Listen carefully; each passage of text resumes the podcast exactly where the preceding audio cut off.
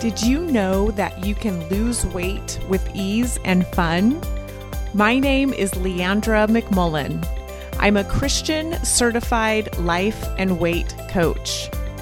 If you want to apply God's promises to your life, live victoriously in your health, and stop overeating for good, you are in the right place. Let's go. Hey, my friends. Happy Monday. I'm so excited to be here with you today. We're going to talk about clean eating. I want to talk about 3 points today in terms of clean eating. Number one, what is the definition according to Google of clean eating? What does it mean? Number two, how do quote unquote clean foods affect our bodies in weight loss? And number three, how can we think about food in a way that serves us in losing weight? So number one, if we go to the dictionary or we go to Google and we ask, what is the definition of clean eating? This is what it says. Clean eating is the practice of eating primarily unprocessed and unrefined foods. I like to think of it as natural foods that God made foods versus man-made foods, foods that have extra added ingredients that are made in the factories, right? So we have the clean eating natural foods and then the processed foods that man actually adds to the food to create processed foods. That's the actual definition. An example would be an apple being a quote unquote clean food and applesauce being a processed food that man adds other ingredients to create applesauce. So how do natural, whole, God-made foods affect our body in terms of weight loss and fat loss? Now, if we're eating whole foods that are not processed with sugar and flour, our body is able to process and digest those foods a little bit easier. It's not as hard on the body. So, for example, if we're eating processed sugars and flour, our sugar spikes, our blood sugar has a spike in it. So, as long as there is a blood sugar spike or sugar is being circulated in the bloodstream and the body can't burn it fast enough, the body is going to excrete insulin into the blood to clean up those extra sugars. Now, insulin is a fat-storing hormone. As long as there is insulin circulating throughout the bloodstream, the body is storing fat. It is storing those extra sugars. Now, here's the really cool thing about our body. Our body is created for survival. That's the only thing it cares about. It wants to survive. It wants to keep us alive. So if we've eaten processed sugar and flour and we're having a blood sugar spike and there's an insulin spike happening and the body is storing the extra sugar, it knows that it cannot store fat or store sugar and burn fat at the same time. Our bodies can't do it. Our body cannot burn and store at the same time. So it's very smart. God created our bodies beautifully to survive and keep us alive if we are overfeeding them. And the way it does that is if it's storing sugar and fat for us because we've given it a sugar spike, then it locks up the fat cells because it can't burn our fat if it's storing for us. So what happens is then the body cannot access its own fat for fuel, and it wants you to keep feeding it because it can't utilize what is stored on your body as long as there's insulin circulating throughout the blood. So when we eat processed sugar and flour, we get sugar spikes, insulin spikes. We store more fat. Our body is not able to burn fat.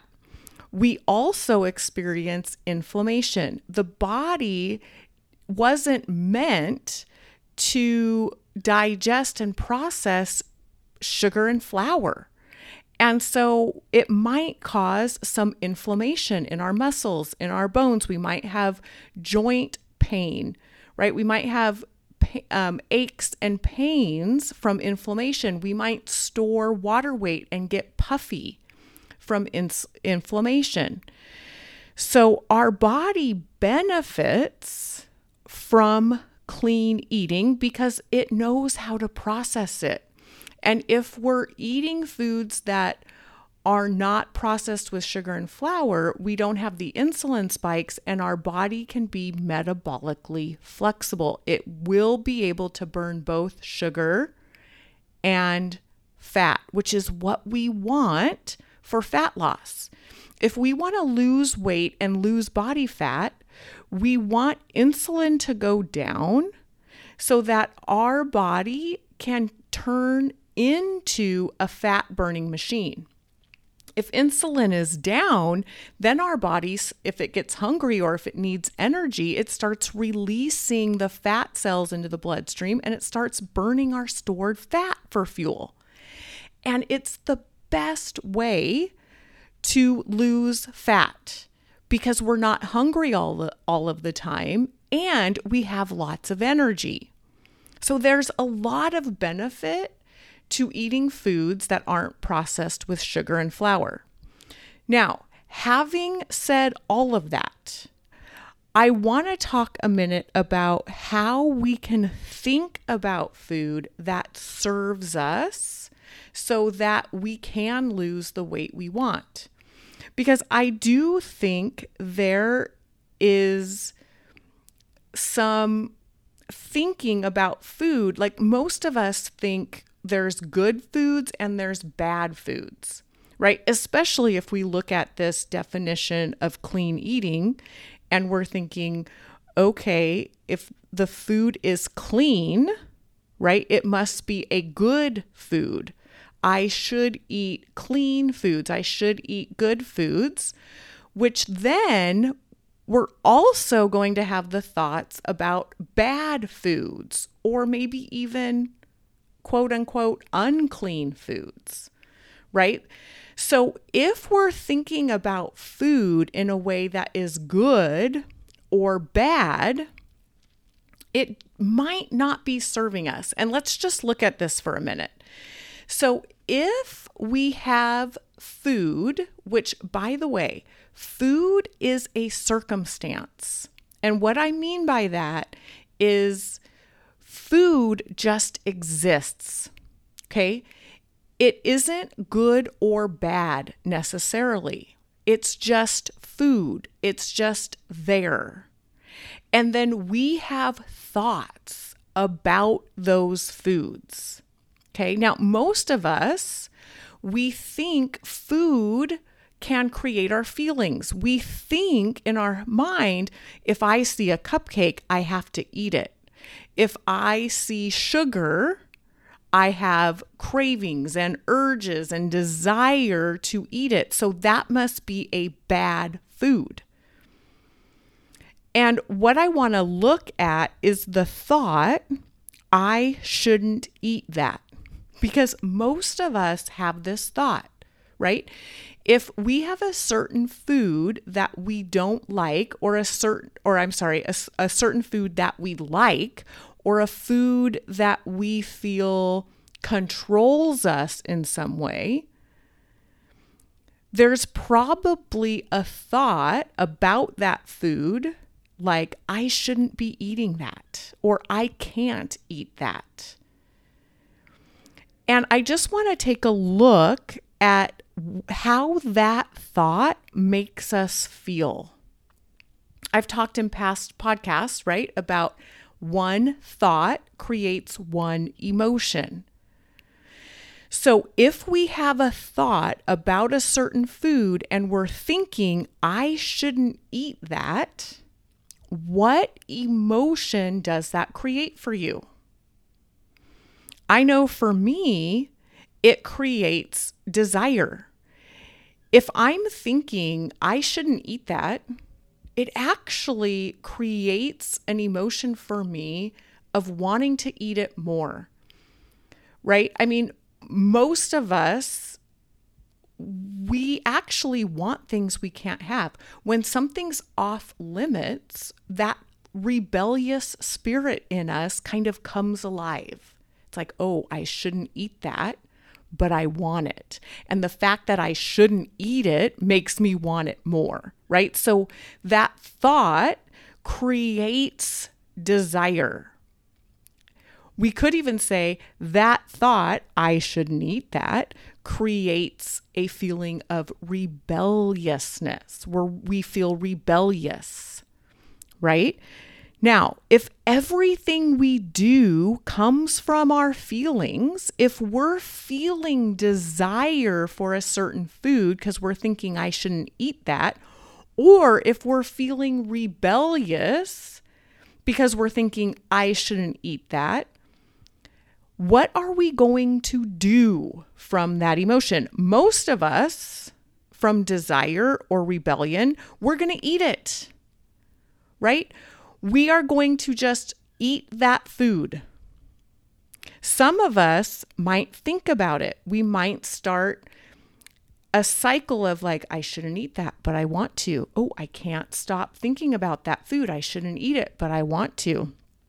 I can't get that food out of my mind. Ever since I saw it, I feel like I need to eat it. And we start thinking about it over and over and over again. Some of us, from desire or feeling rebellious, we resist it. We tell ourselves, no, don't eat that. That's bad for us. We can't have it. No, right? And we tighten up against it. We resist it. We go into willpower mode. We push it away. We try to get strong towards it, right? And eventually, more than likely, we're going to binge on that food once we get our hands on it, right? We'll eat more of it than we want to.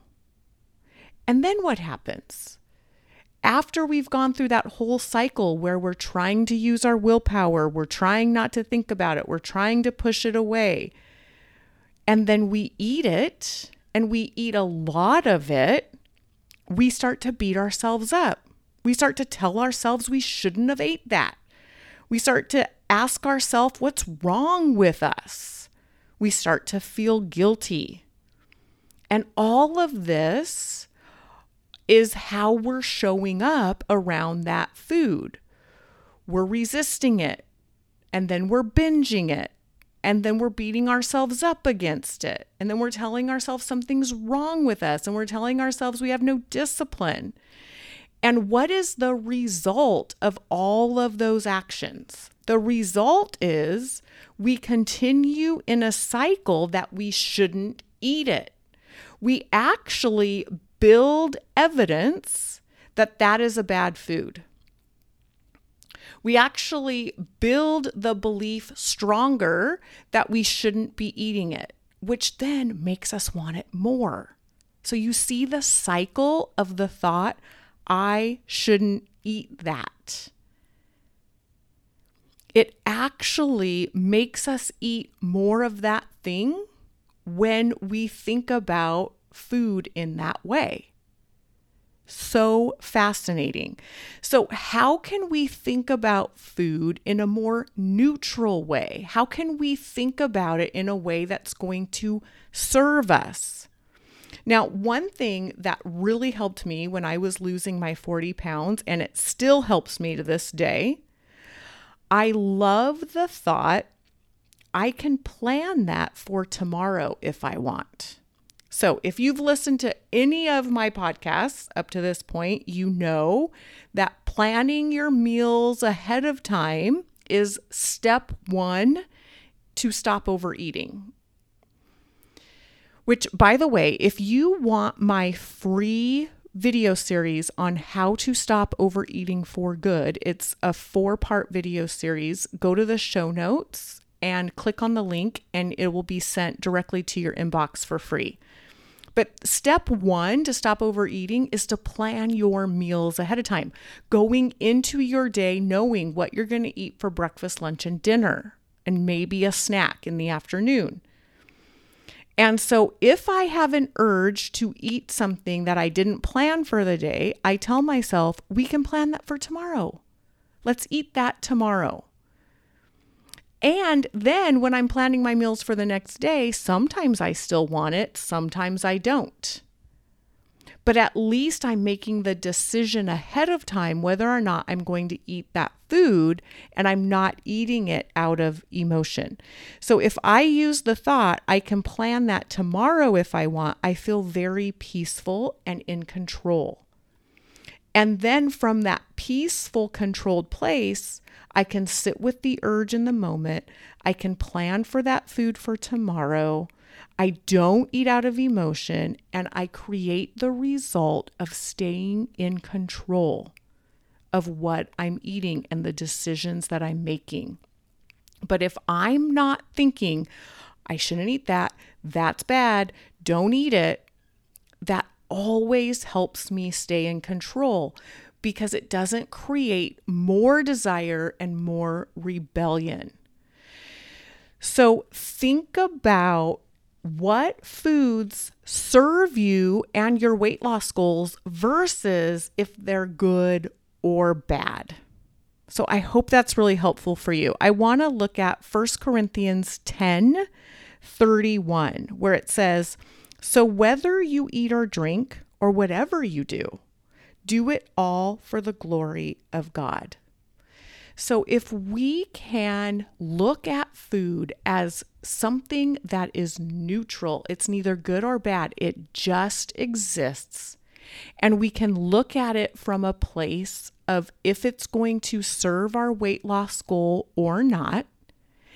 And then we use our prefrontal cortex to plan when we're going to eat, what foods we're going to eat.